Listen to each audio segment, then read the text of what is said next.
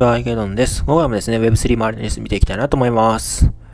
はい。では、まずいつも通りヒートマップ全体感の確認です。そうですね。あの全体的に赤ということで、まあ、下落かなというふうに思います。BTC マイナス2.72%、イーサリアムマイナス4.19%、BNB プラス0.71%、ソラーナあマイナス4.51%ですね。はい。えっ、ー、と、昨日ですね、あの、あの、まあ、ニュース配信しようかなと思ったんですけれども、あの、結構ニュースが乏しいというかですね、あの、あまり伝えることがないなと思ったので、昨日はスキップさせていただきまして、えー、まあ、本日8月10日水曜日は配信させていただこうと思います。はい。では、まずニュース見て、えっ、ー、と、ニュース見ていきたいなと思います。まず一つ目のニュース、こちらですね。えっ、ー、と、DeFi のプロトコルでカーブっていうのありますよね。すごく有名なイーサリアムの、あ DeFi ですよね。で、こちらでまたハッキングが起きていますということですね。で、被害額はというと、570K なので、まあ、日本円にすると1億円ギリいかないぐらいかなっていう感じかなと思います。で、こちらはまあ、なんていうんですかね、速報ベースなので、あの、情報が結構少ないです。まあ、その点はご了承ください。また、あの、更新されたニュースがありましたら、明日以降、配信しようかなというふうに思います。はい。で、えっ、ー、と、まあ、まあ、もうすでに、その、ハックの原因は has been found and reverted according to the protocol ということで、まあ、すでに発見されていて、まあ、すでにこう、なんていうんですか、修正されているっていうことみたいなんですけれども、はい。えっ、ー、と、まあ、被害額はここに書いてある通りですね。えー、57万ドル。はい。日本円にすると、まあ、えー、そうですね、6000万、7000万ぐらいですかね。7000万円ぐらいだと思いますね。はい。で、えー、まあ、1億円にはギリいかないぐらいが現在の公表されている数字ですね。はい。で、えっと、まあ、どうやらフロントエンド側の問題みたいですね。だから、その、そうですね。なんかどっか変なとこに飛んじゃうとかそういうことかなと思いますね。はい。で、えっと、まあ、ユーザーに呼びかけられているのは、カーブで、あの、もし、あの、過去数時間に、あの、なんか契約、あの、コントラクトを承認したら、それすぐ revoke してくださいっていうのを、まあ、あの、アナウンスされてますね。はい。それから、まあ、あの、できるだけカーブエクスチェンジを使うっていうことをしてくださいっていうことみたいですね。カーブファイ、ドットファイじゃなくて、こっちがカーブドットファイが今やられてるので、それがノーマルに戻るまでカーブエクスチェンジ、えー、 advise users to use Curve Exchange って書いてあるんで、まあそうですね、Carve Exchange を使ってくださいということを、まあ、あの推奨されてますね。はい。で、えっ、ー、と、まあ、あの、原因のところなんですけども、ここみたいですね。えー、the suspected hacker appears to have changed the protocol's site's domain name system, DNS to forward users to、えー、fake clone ということで、あの、その DNS、あの、ドメインネームサービス、えー、システムのところを、ドメインネームシステムのところを、まあ、変更して、あの、ユーザーが違うサイトに飛ぶように、フェイククローンって書いてあるんで、だからよく似た巧妙な、あの、クローンのサイトに飛ぶように、あの、攻撃を仕掛けたみたいですね。だから、あの、カーブ開いたつもりでも、その開いてるカーブは、ものすごくよく似た、あの、フェイクのものに飛ばされてしまうということみたいですね。で、そこで契約を実行してしまったそれが悪意のある契約だということですね。まあ、これが原因みたいです。で、これが原因で、まあ、1億弱資金が抜かれているということかなというふうに思います。ますね。なんかまあどっちかというと、このカーブ本体に問題があるというよりかは、この多分 DNS ですかね、ドメインネームシステムに多分問題があるんだろうなと。まあここがハッキング、ハッキング、カーブの DNS がハッキングされたがゆえに、あハッキングというか、まあそうですね、変えられてしまったがゆえに起こった事件かなと思うので、まあ、どっちかというとカーブ本体の問題ではないのかなというふうにも私はあの理解しました。まあ、もしあの、ちょっと認識が違ってたら教えていただきたいなというふうに思います。まあとりあえずあの、今危ないので今は使わないようにということがまあアナウンスされてますね。それが過去数時間カーブ使った方いらっしゃれば、まあの、すぐリボークしてくださいということですね。はい。まあ、もうちょっと、速報、これ速報ベースでちょっと情報が少ないので、もうちょっと多分出てくると思うので、もう一回、あのー、明日以降見てみたいなというふうに思います。はい。では、二つ目のニュースですね。えっと、LINE Genesis ステップの運営企業と覚書を締結ということで、日本でよく使われているメッセージングアプリの LINE ですけれども、えー、ここのブロックチェーン事業を手掛ける LINE Genesis という会社がありますね。で、えー、こちらがステップの、まあ、運営企業、Find Satoshi Lab Limited, Limited と、まあ、覚書を締結しましたということですね。で、えっ、ー、と、まあ、両社は今後、ステップンの日本ローカライズに向けて、開発面とビジネス面で協力すると。で、LINE ブロックチェーン上でステップン開発を行っていく見込みだということみたいですね。はい。どうなんでしょうね、これ。ちょっと何とも言えない部分はあるんですけれども、私個人的にはこのニュースの時すごくマイナスかなというふうに思ってしまいました。あの悪手じゃないかなと、個人的には思ってしまったんですけれども。というのも、まあ、LINE ブロックチェーンでそもそもどのぐらい使われてるんですかね。あの、ちょっと私自身があんまり LINE ブロックチェーンあんまり使ったことないんで何とも言えない部分あるんですけども、そこまで有名じゃないかなというふうに思うんですよね。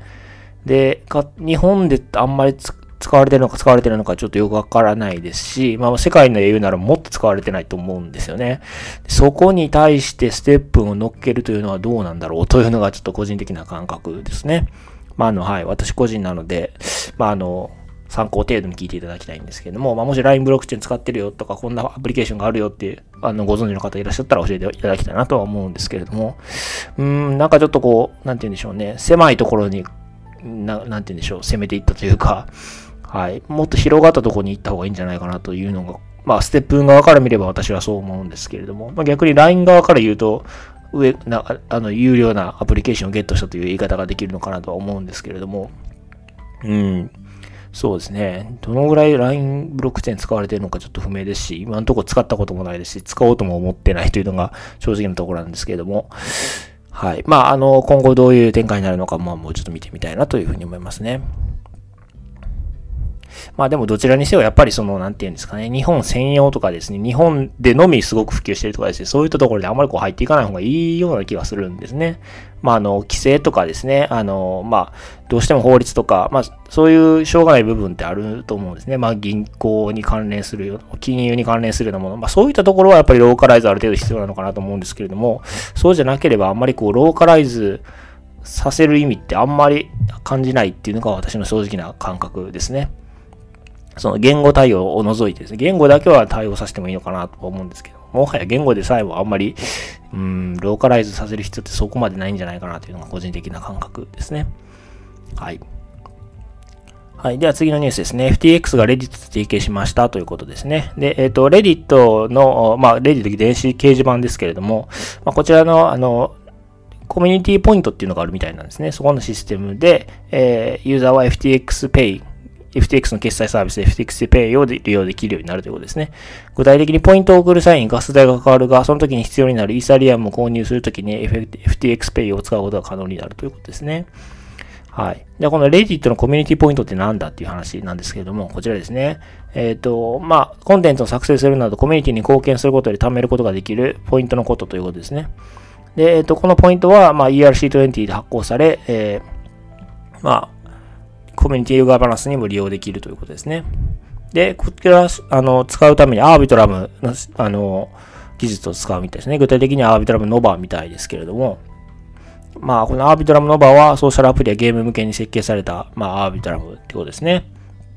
はい。まあ、これ使うみたいですと。で、まあ、このアービトラムノバを基盤にしたこの、ERC20 のこの Reddit のコミュニティポイントのトークン、まあトークンというかポイントを誰かに送ったりとかするときにガス代がかかりますねと。そのガス代購入するためにイーサリアムが必要で、イーサリアムは FTXPay で買えますよって、まあそういうことかなというふうに思いましたね。はい。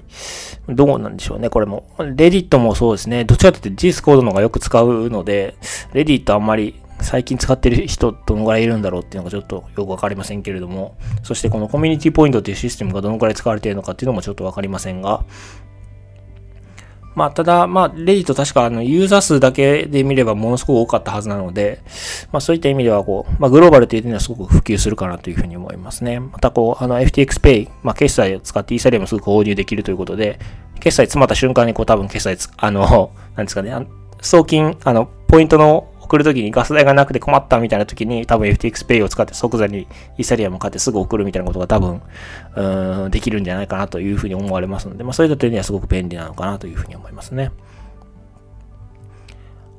はい。では次のニュースですね。えっ、ー、と、マジックエデン、えー、エイプコインダオ向けの電子市場立ち上げを提案ということで、えっ、ー、と、まあ、エイプコインダオに向けて、まあ、提案をしていますということですね。で、えっ、と、まあ、DAO メンバーに価値をもたらさない電子市場でエイプコインの保有者が法外な手数料を支払っていると主張ということで、まあこれは、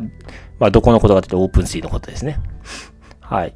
で、えー、オープンシーはエイプコインを利用してベイシーやメイシーを売買できるが手数料は2.5%かかるということですね。で、えー、それに対して、